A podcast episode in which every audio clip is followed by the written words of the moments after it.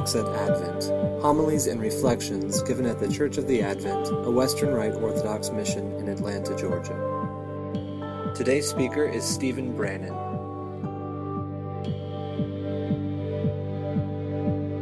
In the name of the Father, and of the Son, and of the Holy Spirit, God is one. Amen.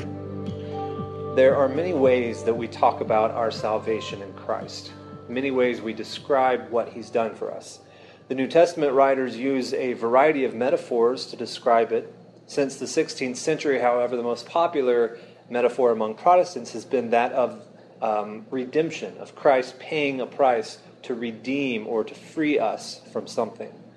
Now, the problem with this metaphor, of course, is that given that it's borrowed from the context of uh, the human slave trade, of slavery, to redeem or to buy someone out of slavery, someone or something, the slaveholder, has to get paid. So if our sins are being paid for by Jesus, who's getting paid? You see where I'm going with this. The unfortunate answer some Christians have reached is that God the Father is the one getting paid. Either uh, we, through our sin, have somehow offended the honor and dignity of the Father, and thus the innocent death of Jesus somehow placates his wrath, or through our sin, we racked up a massive debt uh, of, of what currency? I'm not sure, to the Father and only Jesus had enough of whatever that currency was to pay him back on our account.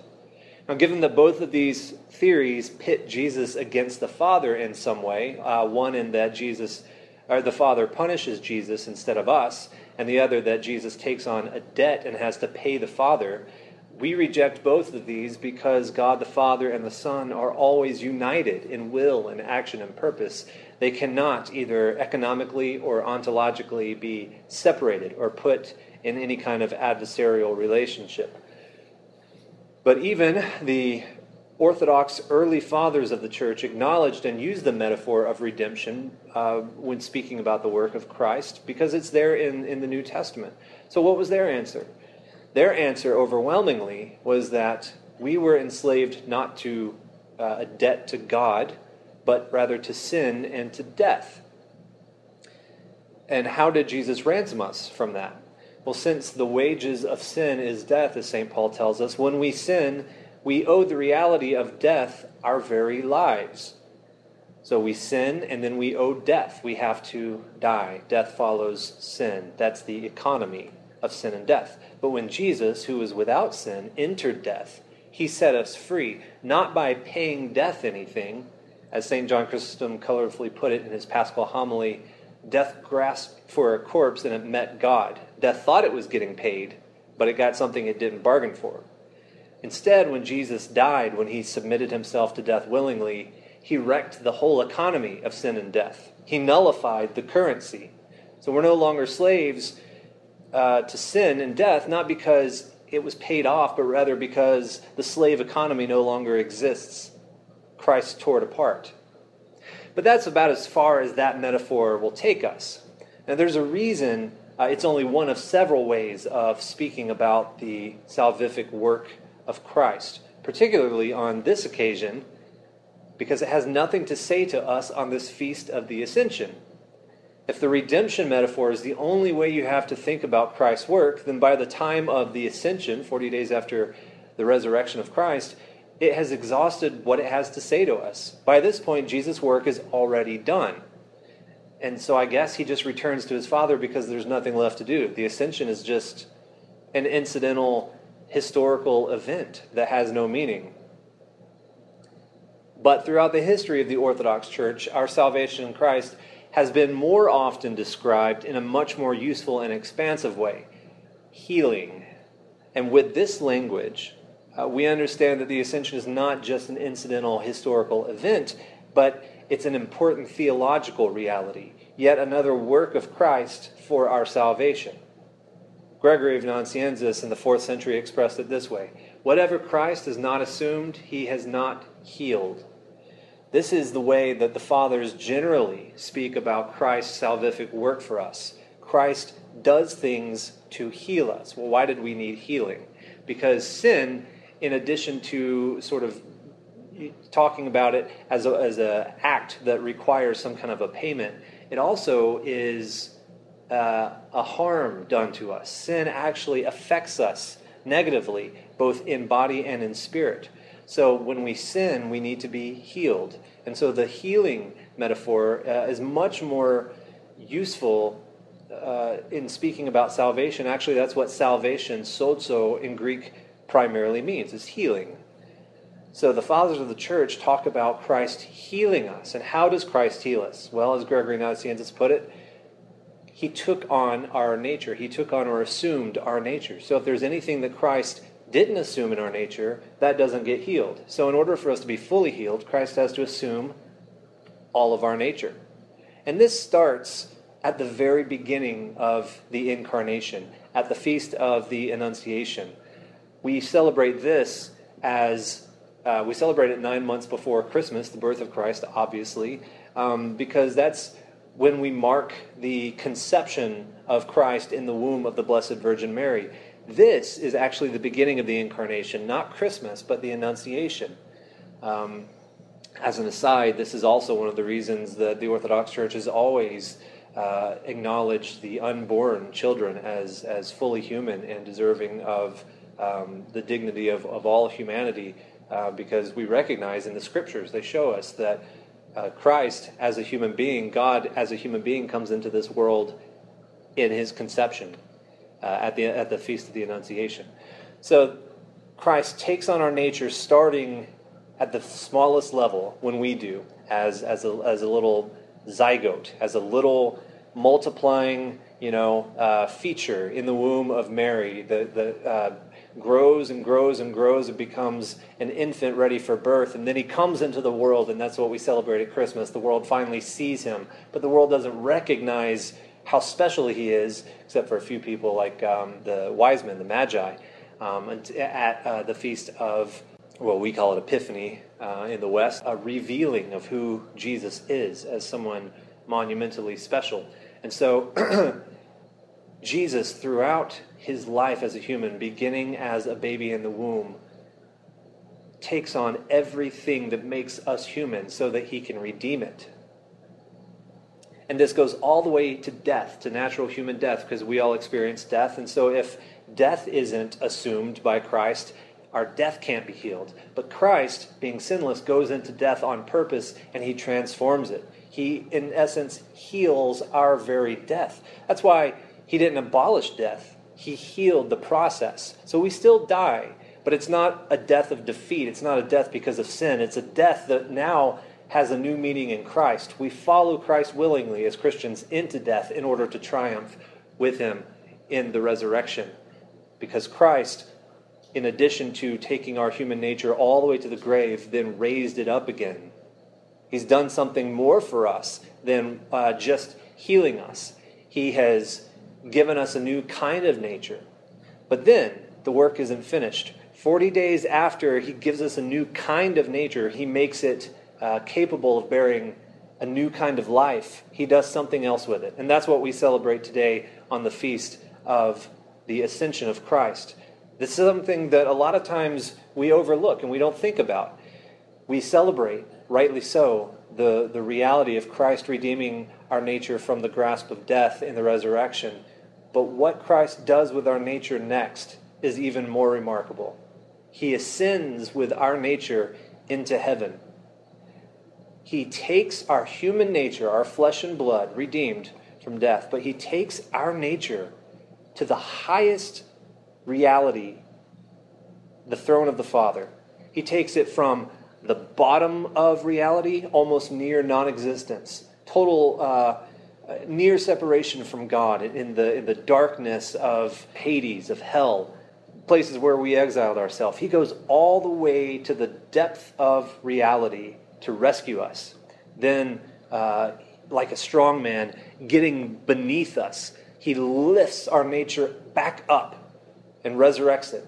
And then he carries our nature into heaven to the throne of God. The highest reality of existence. He takes our nature from almost non existence to existence as such.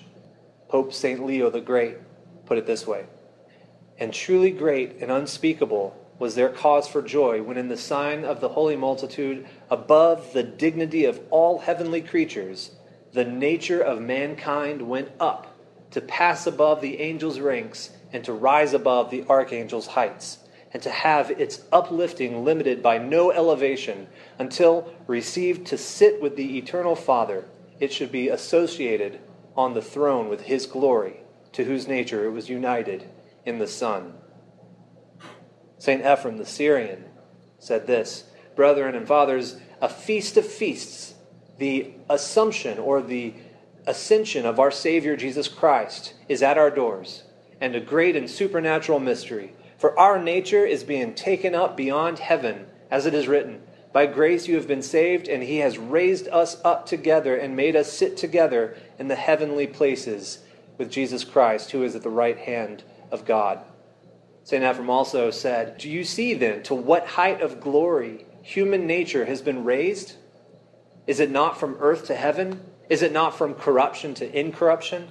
How hard would not someone toil in order to become intimate friends of a corruptible king or leader here below? But we, although we were alienated and hostile in our intent by evil deeds, have not only been reconciled to God the Father through our Lord Jesus Christ, but have also soared aloft to sonship. And now our nature is worshipped in the heavens by every creature seen and unseen. This is beyond healing. This is beyond mere uh, redemption and, and, and, being brought back to a place that we might have been primordially, back in, in paradise in the Garden of Eden. As the, as the fathers say, we're being raised above paradise. You know, this our nature is now capable not only of returning past the the uh, the angel wielding the sword of paradise. That happened. That happened on Good Friday. Jesus said, "Today you'll be with me in paradise." The thief on the cross, he made it past the angel at the gate of the doors of the Garden of Eden. He makes it to paradise. But he had not risen yet to the height of the throne of the Father because Jesus hadn't taken our nature there yet. But on the Feast of Ascension, he takes our nature there. And now not only is the gate of paradise open, but the very height of paradise is open to us. A lot of the church fathers, including St. Ephrem, conceived of paradise as a mountain with slopes, and so the gate is actually at the bottom, but the slopes of paradise take us closer and closer to God. And if you really think about the nature of God's infinity, uh, his infinite glory and goodness, um, we could conceive of those slopes never ending, but always rising toward the the limit, the eternal, paradoxically eternal limit of God's glory. That's where Jesus has taken our nature, and that's what we are capable of now. This is a transformation and a radical exaltation of our nature. This is something that we had never attained, even uh, way back with Adam and Eve, when, when we could have potentially lived forever if we had not screwed up. Even they weren't to this glory yet, because it took God putting on our flesh taking it through death into a new life and then to the heights of heaven to get us to that kind of exaltation. This is why in the Psalms uh, we are prophetically said to be gods. It's why we are to judge angels, as St. Paul mentions in one of his letters. It's why we can become partakers of the divine nature, as St. Peter says. It's why God became man, St. Athanasius tells us, so that man may become God, not by nature, of course, but by the adoption that's not artificial, but to ontological sonship. We become adopted sons together with Christ, who is the uh, Son from all eternity of the Father. And so the throne of God is where we, co heirs of Christ, rightly will sit. If that's what we're called to.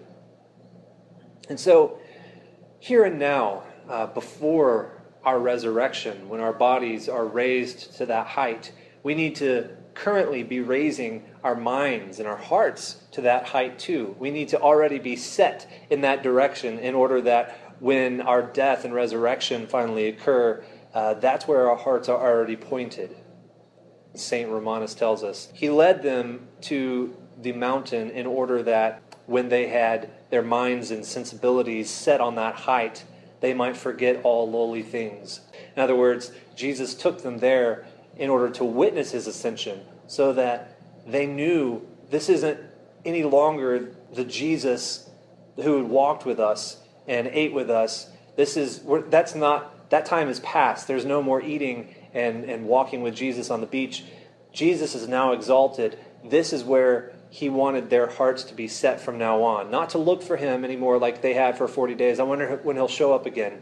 Even on this day, they're asking, Lord, is it now the time to, to make, you know, uh, restore the kingdom to Israel? They didn't understand what all this was about. The ascension demonstrated what it was about. This is about a whole new level of glory and exaltation. This isn't about earthly kingdoms anymore. This is about the eternal kingdom of God. This is about your hearts, minds, souls, and bodies being taken up to the very source of your life and existence. When the angels uh, appeared and probably scared the disciples as they're still gazing up into the sky, wondering what in the world everything is about, they say, Why are you still standing here looking up? Don't you know that this means everything is changing? They, they have to send the disciples on their way, send the apostles uh, off to Jerusalem to wait for the Holy Spirit because this is a new mission. It's entirely new. It's why when uh, Mary Magdalene in the Garden of Eden, after Jesus' resurrection, sees him, initially thinking he's the gardener, and then realizes who he is, she falls at his feet and she's trying to hold on to him. And he says, Don't hold on to me because I haven't returned to my Father yet. What he's saying is, don't relate to me like this anymore. I know we've hugged before and we've shared this uh, intimate friendship and and you've walked with me a lot of miles and you've had meals with me and this has been a good thing but this is now over. You have to relate to me in a new way. Don't hold on to me because i haven't returned to my father. This flesh this is a new thing now. When i return to my father that's when you should look to hold on to me because that's what I am bringing you to.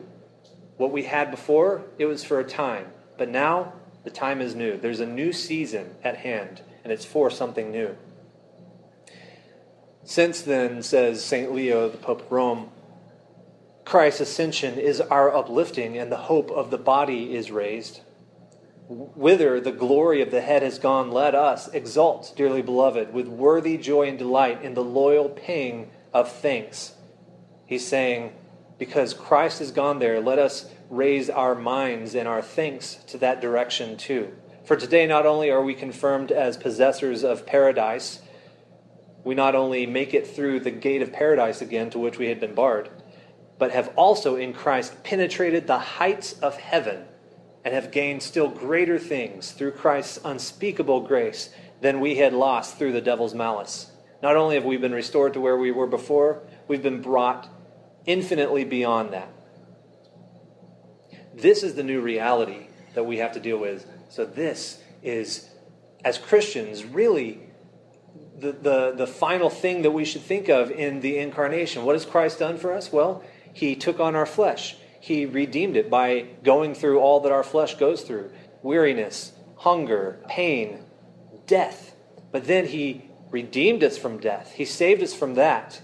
And now wonder of wonders, maybe the greatest thing of all, He's raised our nature to be able to commune with God Himself. He hasn't just made us friends with God, He's made us sons of God. This is huge. This is what should animate us as Christians and give us perspective as we go about our lives in the world. Our lives are made for communion with God. That is our destination and our destiny. It's not just to live moral lives. It's not just to have some hope of not burning in hell or uh, from the atheist not ceasing to exist. Those are very low standards of, of expectation and hope. As Christians, we have a much greater hope. And so, as the, as the collect for the day puts it, echoing almost the words of St. Leo and exhorting us to lifting our hearts and minds to the throne of God before our bodies are lifted there, the collect for the day says, Grant, we beseech the Almighty God, that like as we do believe thy only begotten Son, our Lord Jesus Christ, who have ascended into the heavens, so we may also in heart and mind thither ascend, and with him continually dwell. That's our prayer. That's what we should take away from this. Christ is risen Christ is ascended. We've celebrated the fact of the resurrection, and we know that we have that hope as well. But almost more than that, we have the hope of dwelling forever with God where He is, taking our place on the throne of God at His right hand. We can't comprehend that, but we know it's, it's, it's the reality because the disciples watched it happen. They watched the man Jesus Christ with our nature being taken up into heaven and being seated at the right hand of the Father. I pray that as we begin this uh, period of waiting and prayer, waiting for the Holy Spirit to come and fill us, uh, which again the fathers say is only possible now that our nature has been taken up so high. We weren't capable of bearing the Holy Spirit before until Christ ascended into heaven. But now, because he's done this, he's finished the work of not only redeeming, but of exalting our humanity. Now we are capable of bearing the Holy Spirit in his presence. So as we uh, pray for a renewal of the Holy Spirit and, and look forward to celebrating Pentecost, our prayers, our minds should be dwelling on the throne of God, where Christ sits with our humanity now, not absent, as he promises, I'm with you even to the end of the age. Christ isn't absent, but Christ is ascended. This is the good news, the final good news of the gospel. This is the height of the reality of Christ's work for us. This is what we celebrate today on the feast of the Ascension. In the name of the Father, and of the Son, and of the Holy Spirit. Amen. Talks at Advent Homilies and Reflections given at the Church of the Advent, a Western Rite Orthodox mission in Atlanta, Georgia.